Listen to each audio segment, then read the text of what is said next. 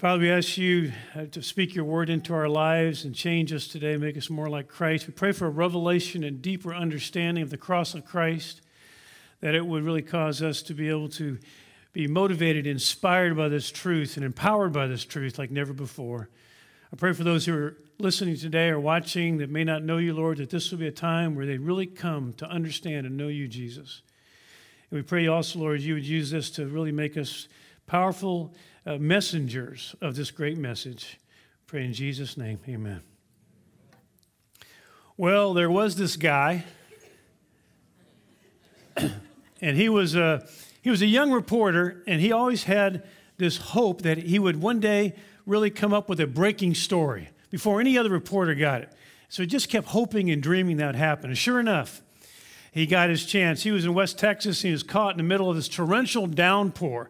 In fact, the waters rose so quickly, everybody just scampered to the rooftops, and so did he. And as they're on the rooftops, they're watching through the flooding this current of just cars and clumps of shrubs and all these things float by in the flooding water. And as they're looking down at the water, he notices this crisp white cowboy Stetson floating this cowboy hat floating on the water perfectly. And then he notices, notices it stops and it turns 180 degrees and flows against the current. And then it stops again, turns 180 degrees and goes with the current. Then it stops and goes 180 degrees against the current again. He's thinking, this is a miracle. He starts writing, it. this is, I'm going to write a story about the miracle of the floating Stetson. And as he's writing it, the woman next to him says, That's no miracle. That's Cecil my husband. He said, Come hell or high water, I'm going to mow this lawn.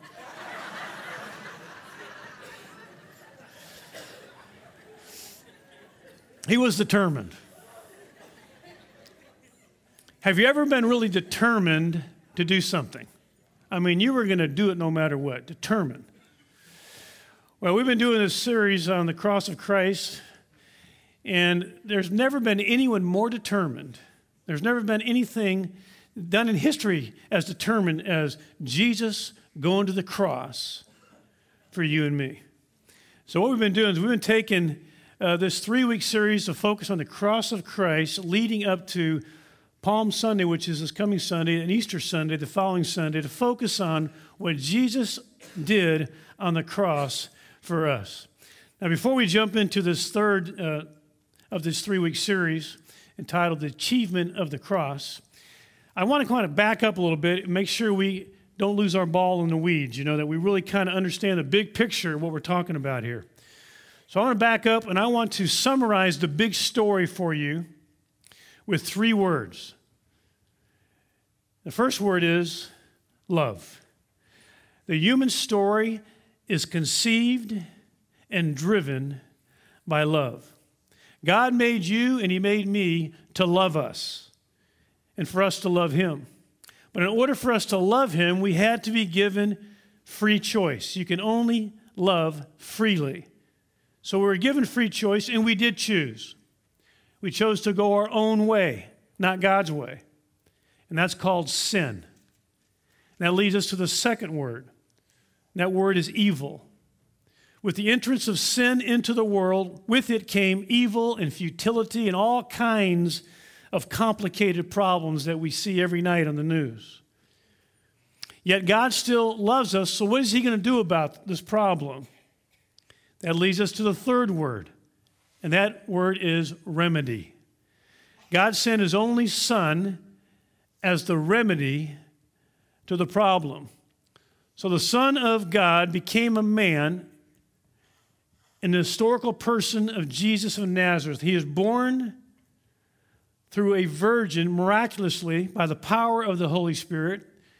He grows up, leads a sinless life, shows us what the Father is like, and then he goes to the cross to bear our sins and absorb all of the judgment that we deserve. He absorbs it.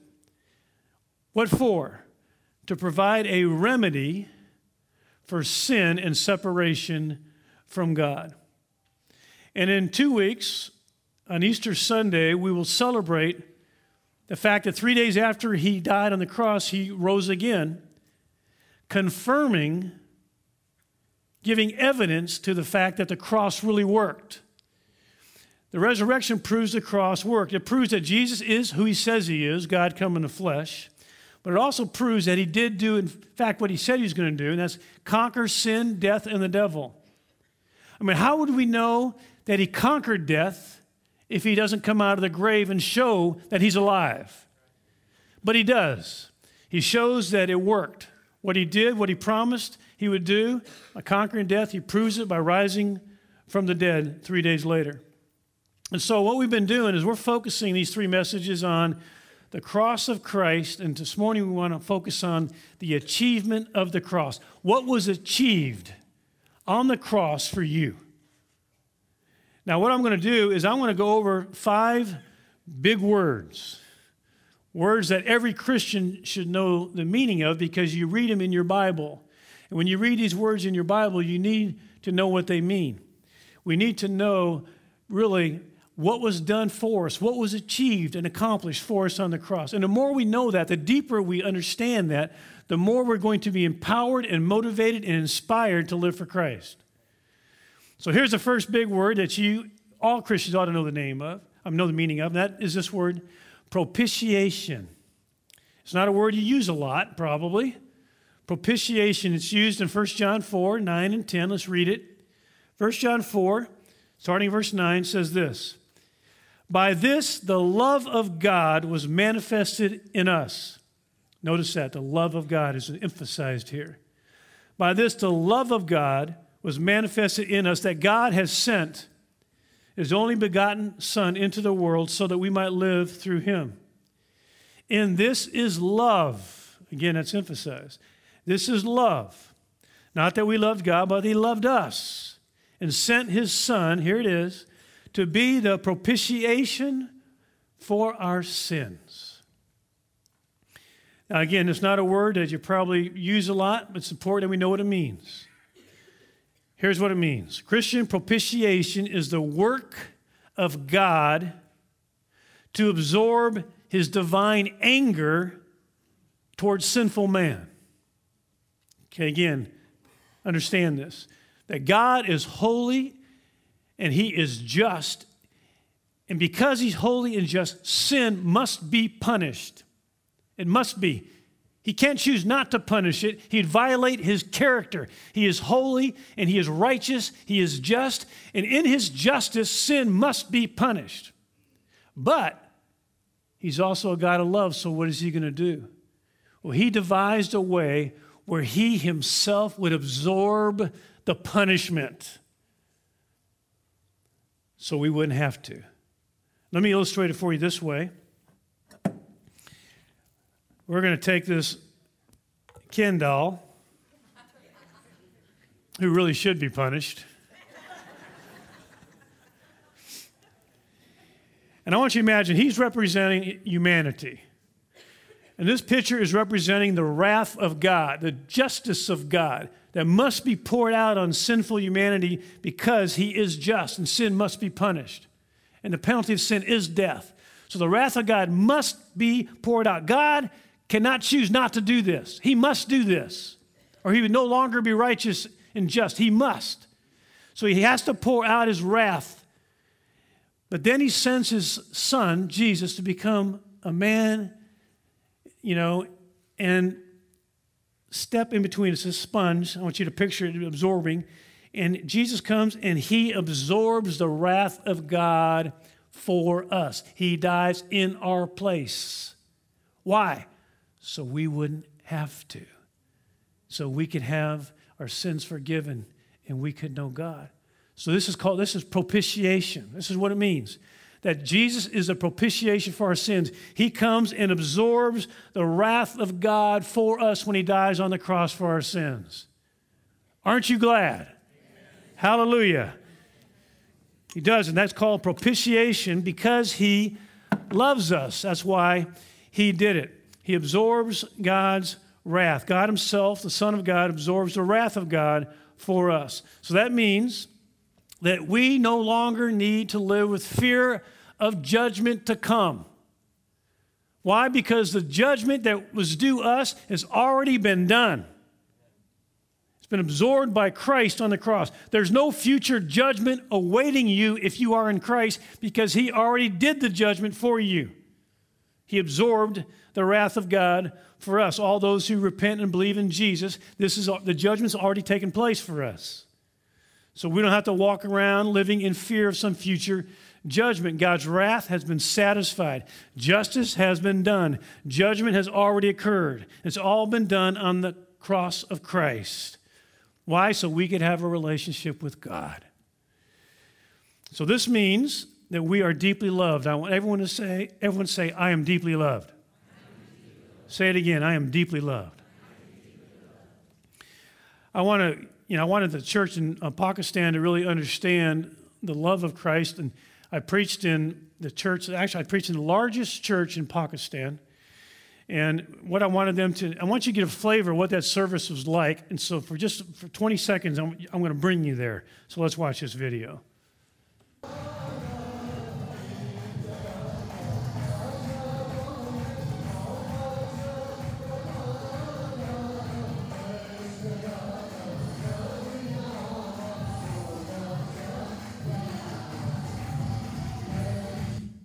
And what you don't see there is outside. Outside, there's there is packed of people watching on the screen, and there's four services, and they're coming to hear the Word of God and to worship God.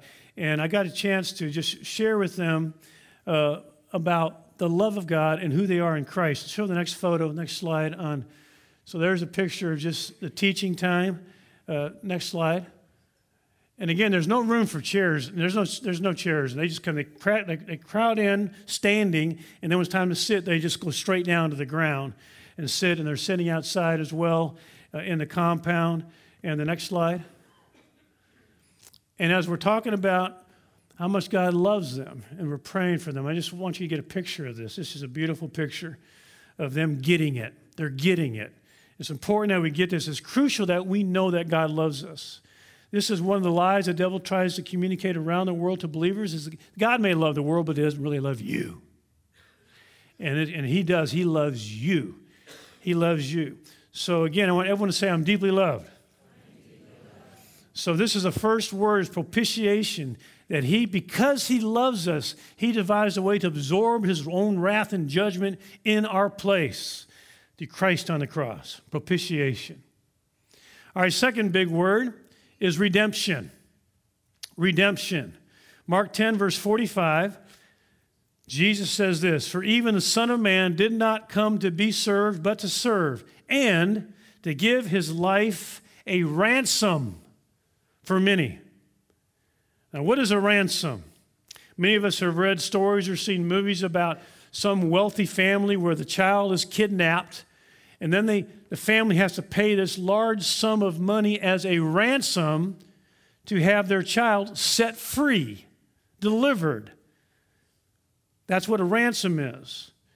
And uh, by the way, does anyone know what the most, ex- the highest uh, num- amount of money paid for a ransom history ever paid? Who, who wants to make a guess?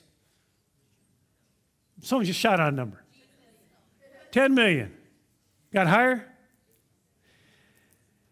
In 1996, Hong Kong tycoon Li Ka-shing had his son kidnapped, Victor Li, and he paid back then $134 million to have him released, which today equals $200 million. $200 million to get his son released.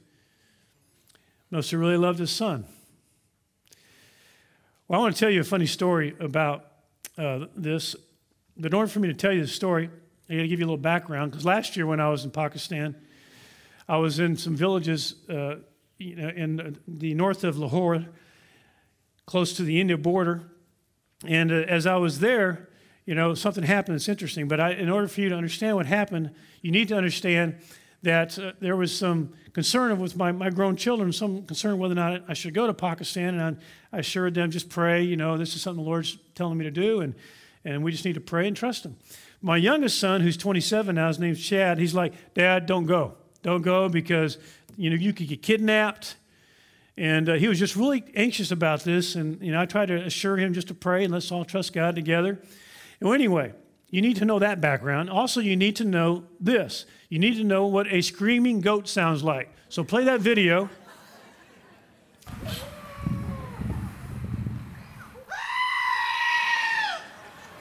Okay? Now I want you to I want you to keep that sound in mind. Go ahead and play that one more time.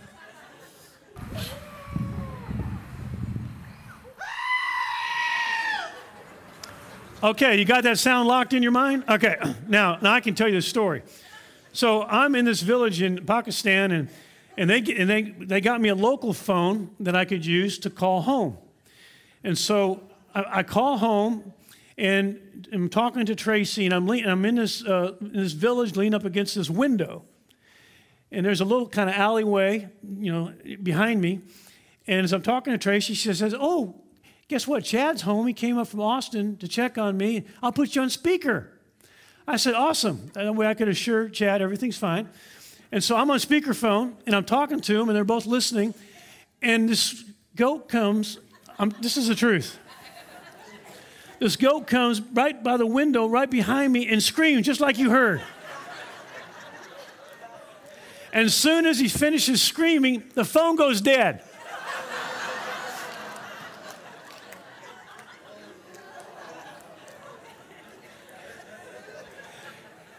And I couldn't contact him for 24 hours after that. And I wasn't even putting it together in my head yet. But here's what happened back at home. They're listening, and all of a sudden the scream comes, the phone goes dead, and Chad goes, They got him. they got him. How are we going to get him?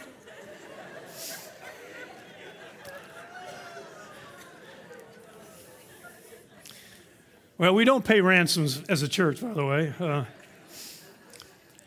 but the ransom is the payment that will restore this a child to their family. We understand that concept. Redemption, the word redemption, is the release through the payment of a ransom.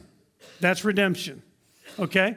So there's a sense in which we were all kidnapped by the devil from our rightful parent, God, and God wants us back. So, what does He do? He secures our release with the only payment that could accomplish our release. Again, in redemption, someone's release or deliverance is accomplished at the cost of a payment. Now, what's the payment? The answer for our release, the payment is the life of the Son of God. Is the ransom paid for our redemption, for our freedom. So his life was a payment for our release. That's the picture. His life on the cross, in dying for us, was sufficient payment that our sins could be completely forgiven. Again, the wages of sin is death. He comes and makes the payment. He pays those wages by dying for us, dying in our place.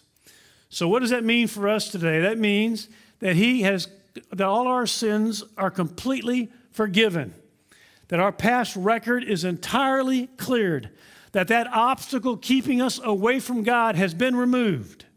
That's what it means. It means I'm completely forgiven. My past record is entirely cleared. Everyone say, I'm completely forgiven. Say it again, I'm completely forgiven.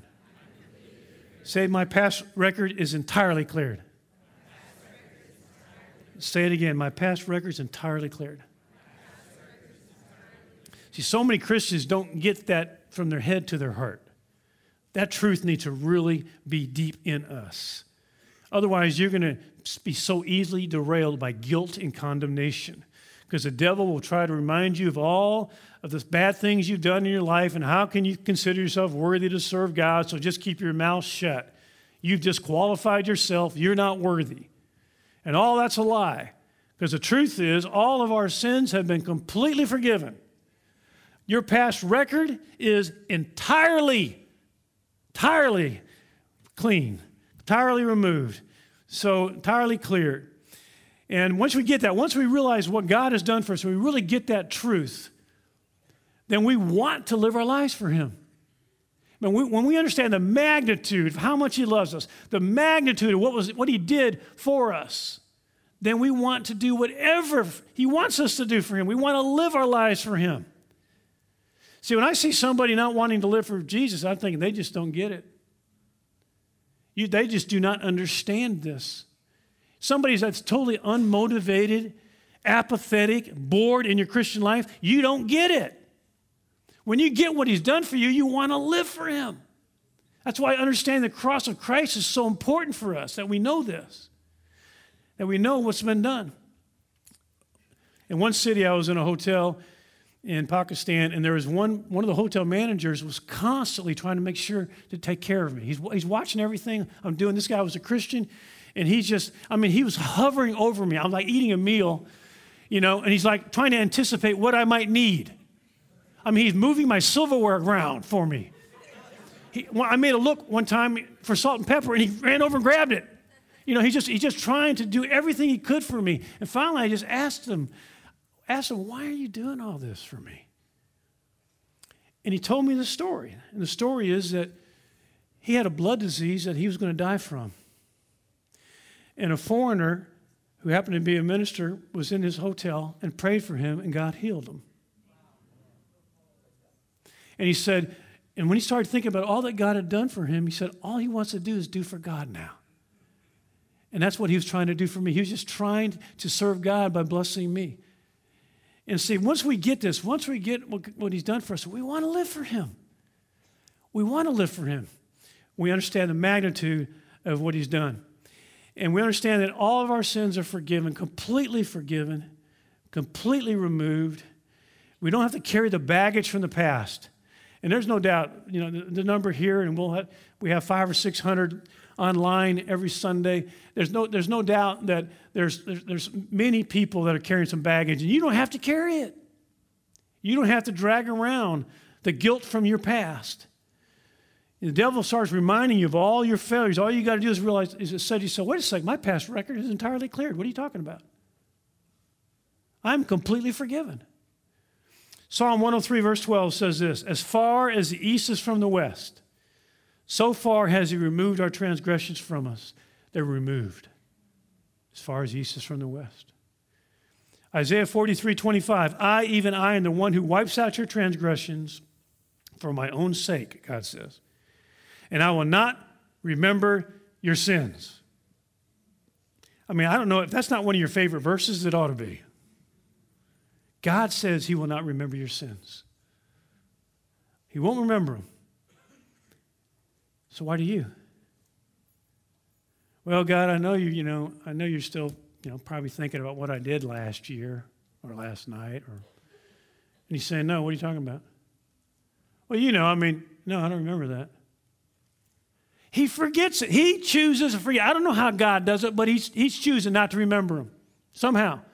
So if he doesn't remember them, we should remember them. Amen? Amen. So say again, I am completely forgiven. My past rec- record is entirely cleared. All right, third big word justification. Justification, Romans 5 1. Therefore, having been justified by faith, we have peace with God through our Lord Jesus Christ. 2 Corinthians 5:21 He made him who knew no sin to be sin on the cross on our behalf that we might become the righteousness of God in him. Now understand, justification is not the same as redemption. You know, in redemption, Christ takes our sins away and now we're clean. Justification isn't just another word saying the same thing. In redemption, our sins are taken away and we're clean. In justification, we are given the righteousness of Christ, it's imputed on us. That means the Father sees you like he sees his own son. Let that sink in. When he sees, when the, when the Son of God is being baptized, John the Baptist baptizes Jesus, and the Father says, This is my beloved Son in whom I am well pleased. I mean, he's, he's got to be smiling when he says that. That's how he sees you. He sees us this way. That's justification. We have, you know, some people say justification just as if you never sinned. No, it's way more than that. It's the righteousness of Christ imputed on you. So you have all of his approval you could ever get in Christ. I tell you, when you, when you understand that, how we have this, all the approval you could ever, ever get in Christ from the Father, he sees you like he sees his own son, that removes, if you really get that in your heart, that removes all fear of failure. because you already have the approval of the only one's approval that matters. So you can live without fear of failure, without trying to win, you know, you know, you know constantly perform in front of people, because you already got his approval in Christ. And it's just liberating to be able to know how much you are accepted and pleasing to God. I want you to see another slide uh, of a picture of a man in Pakistan. Go ahead and put that up if you would. I love this photo. I love this photo because this photo captures really, really captures, I think, the heart of the entire ministry trip. And that is people realizing how much God loves them, how fully pleasing they are to Christ, and how Christ's holiness is just totally given to them. Again, I want everyone to say, I'm fully pleasing. Say it again, I'm fully pleasing. Say, Christ's holiness is entirely mine. Say it again. Christ's holiness is entirely mine. Hallelujah. Fourth big word reconciliation. Reconciliation, Colossians 1 21 and 22. And although you were formerly alienated and hostile in mind, engaged in evil deeds, yet he has now reconciled you in his fleshly body through death in order to present you before him holy and blameless and beyond reproach. 2 Corinthians 5:19 God was in Christ reconciling the world to himself not counting their trespasses against them so, what is the end goal of the gospel? You know what the end goal is? The end goal is reconciliation with God. 1 Peter 3:18 if you don't remember any other verse but this verse 1 Peter 3:18 says this Christ also suffered once for sins the righteous for the unrighteous that listen to this he might bring us to God See that's the point of the gospel is to bring us to God. And what does the Bible say that happens when we get there? We get God, we get boredom, misery forever. That's blasphemy. We get him in whose presence is fullness of joy. Psalm 16, verse 11. In whose presence is there's fullness of joy, and at whose right hand there are pleasures forever. See, if the gospel only brought redemption, if the gospel only brought justification, if the gospel only brought propitiation and didn't bring us the enjoyment of God Himself, then it's not good news. See, all those other big words basically are what had to happen to get the obstacles out of the way so we could have God. So we could be reconciled and have Him and not have boredom when we get there, but to have joy in the nearness of God now and forever. We taste it now, we get the seven course banquet when Jesus comes again. So I was God's enemy because of my offensive attitudes and actions, but now through Christ, his death and resurrection, I'm his friend. And everyone who repents and believes in Christ can say that same exact thing. And so when we get that, when we get that, and you start to really relish your relationship with Christ, which you have, that you, you have a relationship with God now, and then you realize you're rubbing shoulders with people that don't even know Him every day people at school, people in the workplace, people in neighborhoods. How could we not tell people this good news? This is good news. Aren't you glad someone told you the good news? I mean, you're a fish that got caught. Aren't you glad you got caught? There are fish out there that are going to be glad you caught them. Tell your story. Tell it. Preach the gospel. I'll show you another slide. Put the next slide up. This is another smaller, another area that we went to. These, these uh, men have been training for an outreach in this particular part of this city, a district that uh, really that doesn't have a church. And we spent a day really training them. Next slide and, and also just and in one day ordaining them to do this ministry. Next slide. And they're passionate about going out, risking their lives now to do this, to share this good news, good news that people in Pakistan need to hear. And we carry the same good news. All of us carry it. And our, our mission, wherever your mission is no different than their mission. Wherever you are, you've, you have a mission. You know, you are not, uh, you know, you're not retired. You're not living civilian life. You are in the army of God. We have a mission. We're ambassadors of Christ. We have citizenship in heaven. We all need to be on point and do our part. Every day, we're, con- we're in contact with people that de- desperately need this good news that we carry this treasure in these jars of clay. We need to let people know that they can be accepted by God too. They can become His friend. Everyone say, I'm totally accepted. Say it again, I'm totally accepted. You don't have to fear rejection anymore. You've got God's full acceptance. I mean, you can, that means you can relax around other people. You don't have to perform. You have God's total acceptance. You know, yesterday morning at the men's breakfast, we talked about friendship between men. We talked about mentorships, mentoring younger, older, older believers, mentoring younger believers. We talked about discipleship. We talked about the importance of taking the initiative in friendship, take the initiative. If you're, if you're lonely, it's your fault. Take the initiative. I went out to find a friend, he was not out there. I went out to be a friend, friends were everywhere. Take the initiative in discipleship. Take the initiative in mentorship. But here's why guys don't take the initiative. You know why? Because they're insecure. They don't know who they are in Christ. They fear rejection. So we got to know who we are in Christ. I tell you, on our website, there are 77 passages. You know, just search, you know, God loves you verses. I put these 77 passages that I meditated on, memorized, changed my life many, many years ago. I, I think every Christian ought to know, these verses. Meditate on them till you've memorized them. Don't just memorize them, meditate on them till you memorize them. And, and, and they'll change your life. Get the truths from your head down into your heart, who you are in Christ. And I'll tell you what, it is liberating. You do not have to perform for people. You don't have to prove anything anymore. You are set free. And I tell you what, there is rest in this. There is rest in humility, rest in knowing the truth of Jesus, uh, who you are in Christ. So let me urge you to do that. And then step out and let's give our lives for the kingdom. All right, fifth word, last word, last big word here regeneration. Regeneration. 2 Corinthians 5 17. Therefore, if any man is in Christ, he is a new creature. Don't you love this? The old things passed away.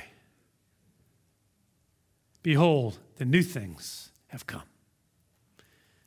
The old things, all the old, even the old you, all that passed away. New things have come. Regeneration, what it means, that's what it means to be born again. We've been given a new life. We really do get a do over. Aren't you glad? The old stuff is gone, the old you's gone. We're regenerated, we've been made entirely new. We get a fresh start in Christ. We really get a do over. Uh, yesterday, I did a wedding of a young couple that Tracy and I have spent some time with and, and uh, really kind of helped them through some hard times uh, in their lives. And there they are on their wedding day, uh, both as they are, are making their vows and pledges to each other, talking about the importance of putting their relationship around Christ you know, they came to know the Lord and were baptized here in this church. And I just thought, as I was doing this, I thought, you know, you guys get a fresh start in so many ways. You get a do over. All the mess, all that old stuff is all gone. And now you got a new start. What a beautiful thing. Everyone say, I'm entirely new. Say it again, I'm entirely new. That means, that means total freedom from shame I'm entirely new. I don't have to live for the shame of the past. I'm a new person. That old person's gone. You know, I love spring. It's my favorite time of the year. I love the budding of plants, the, flowers coming up. I love the fact that the bass are spawning and they're easier to catch. I love everything about spring.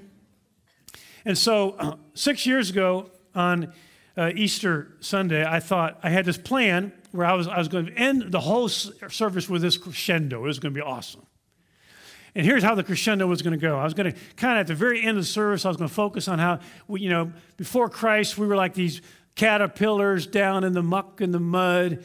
But once we come to know Jesus, we're like the butterflies. We got to, you know, the old you's gone, and we got a new new life. And and I and had this plan. I was going to order these butterflies, and at the crescendo of the service, I would open the box, and the butterflies would fly out, and it was going to be glorious. It didn't work out that way. So what happens when you when you order these butterflies, they ship them to you in a hibernated state. And so when you get them, you're supposed to put them in the refrigerator so they stay hibernated. And then it gives you instructions on how long you take them out so they get warmed up and kind of get, you know, moving around a little bit. So when you open the box, they all fly out. So I follow the directions exactly. But I guess the first service, they were still kind of cold. So, first service, here comes the crescendo, and I'm really excited about this, you know. Here it comes, and, I've, and I kind of milk this whole metaphor, you know. And finally, it's time for the crescendo, and I open the box up, and I'm waiting for them to fly out, and they all just thump to the ground. and I'm kind of, kind of trying to get them to perk up a little bit, you know. But by the third service, it really worked. It was awesome. If you came to third service six years ago, you saw the thing was supposed to work. But the truth is, spring is a beautiful picture of the fact that there's newness, there's a fresh beginning. And that's what we have. That We're regenerated. We have a new life. And so everyone say, I'm entirely new. So the death of Christ has accomplished so much for each one of us propitiation, redemption, justification, reconciliation, and regeneration. But here's the deal even though all that was done on the cross of Christ for the whole world, each person must choose. What do I mean by that? Do you know that smallpox in history has killed 300 million people? 300 million people have died from smallpox. But then a vaccine was developed. Wonderful, wonderful gift from God, this vaccine. But here's the truth about it the mere availability of the vaccine was not enough to save anybody. They had to choose to receive it in order to be saved from smallpox. Well, the same is true of Christ. Everything, all those five achievements of the cross I just went over, are available to every living person on planet Earth, but each person must choose to receive the truth by asking Jesus to be their personal Lord and Savior. So if you are hearing me today, whether here in this room or online, you've got to make a choice. And my question is why would you not choose this? Why would you not choose him? I mean, what a wonderful gift that's being offered to all humanity, and all we got to do is turn to him and choose him. You know, as we get ready to close now, I just want you to understand something about the state of our world in which we're living. Do you know that many countries on our planet, there are laws in these many in many countries against people becoming a Christian. In fact, it is against the law in several countries to become a Christian if you're a Muslim, and you could face the death penalty. Do you know that? There are anti apostasy and anti blasphemy laws in almost a quarter of the world's countries. Anti blasphemy laws means you cannot speak against Islam and you cannot speak against the Quran, you cannot speak against Muhammad, the prophet. You can't speak against them, or you violate the anti blasphemy law and you suffer the consequences, and it varies in countries. But there's also an anti apostasy law. and That means if you're a Muslim, you cannot leave Islam and become a Christian, or you violate this anti apostasy law, and in 13 countries, there's the death penalty for doing that. 13 countries, countries like Iran, Iraq, Afghanistan, Malaysia, the Maldives, Pakistan, Nigeria, Qatar, Saudi Arabia, Somalia, Sudan, United Arab Emirates, Yemen. For them to say, for them to go public as a Christian is a capital offense. They can get the death penalty. Now, some of these countries might just give them life imprisonment, but think about this. Think about being a Muslim who gets a dream, and they're getting dreams all over the world where Jesus appears to them and says, I'm the way, the truth, and the life. I've talked to many firsthand accounts of this. Imagine being a Muslim in one of these countries, have a dream like this, or be interested in, in, and want to know more about Jesus, and know that if anyone finds out you're doing that, you can be killed for it. Think about that. Well, in the church service that I was in, again, I, I, the church has four services two on Friday, two on Sunday that you saw that video of. It's a church of 7,000 people crowding in. And I asked the pastor, I said, So, what does a Muslim who wants to come to Christ do? He says, There's about 100 in here right now. And if you, if you watch that video very slowly, you'll see some of them ducking behind I said, How do you, I said, How do you baptize me? He says, In secret.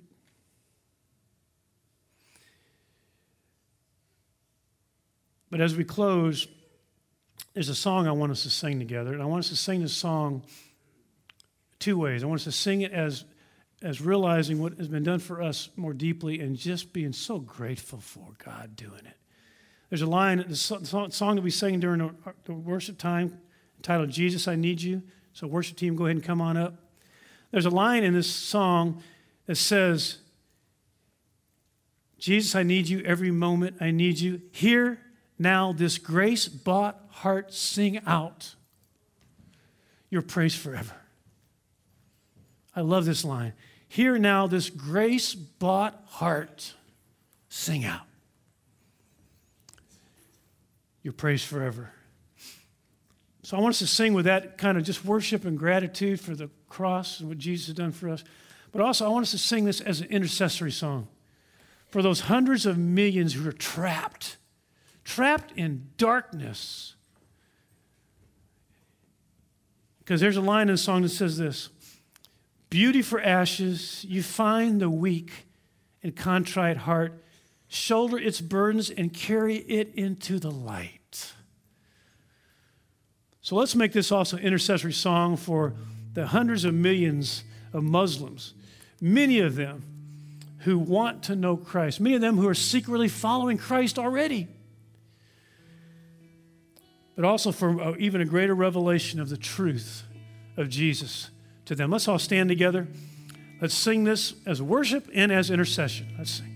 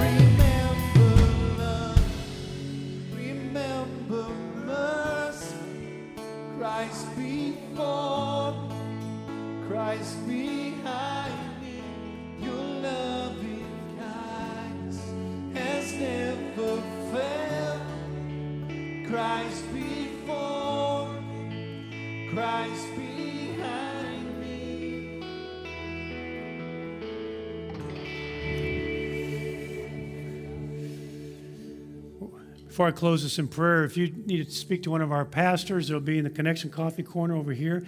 If this is your first Sunday, I would love to meet you personally up here in this welcome corner. Also, if you have a prayer need, there'll be some leader couples down and be glad to pray for whatever your need is. Now, remember, it's Grace Cafe. There's lunch right across the parking lot. Please stay and visit with us. We'd love to get to know you better. Let's close in prayer. Lord, we are so, so, so grateful to you. Lord, we pray that you continue to cause us to understand deeply what, how much you love us what you've done for us. That, Lord, we'd be empowered by it, motivated by it, inspired by it. Lord, to really live a life worthy of such, such love. Lord, we pray that you just fill each one of us today fresh with your spirit. Use us, Lord, in all our places of influence this week. And Lord, remind us that we're on a mission. We have a story to tell, Lord. Give us the boldness and the wisdom to tell the story and season our speech with grace as with salt. Give us and, and just draw people to yourself. We pray all this in Jesus' mighty name. And everybody says, Amen. Amen. God bless you guys. Have a great day, great week.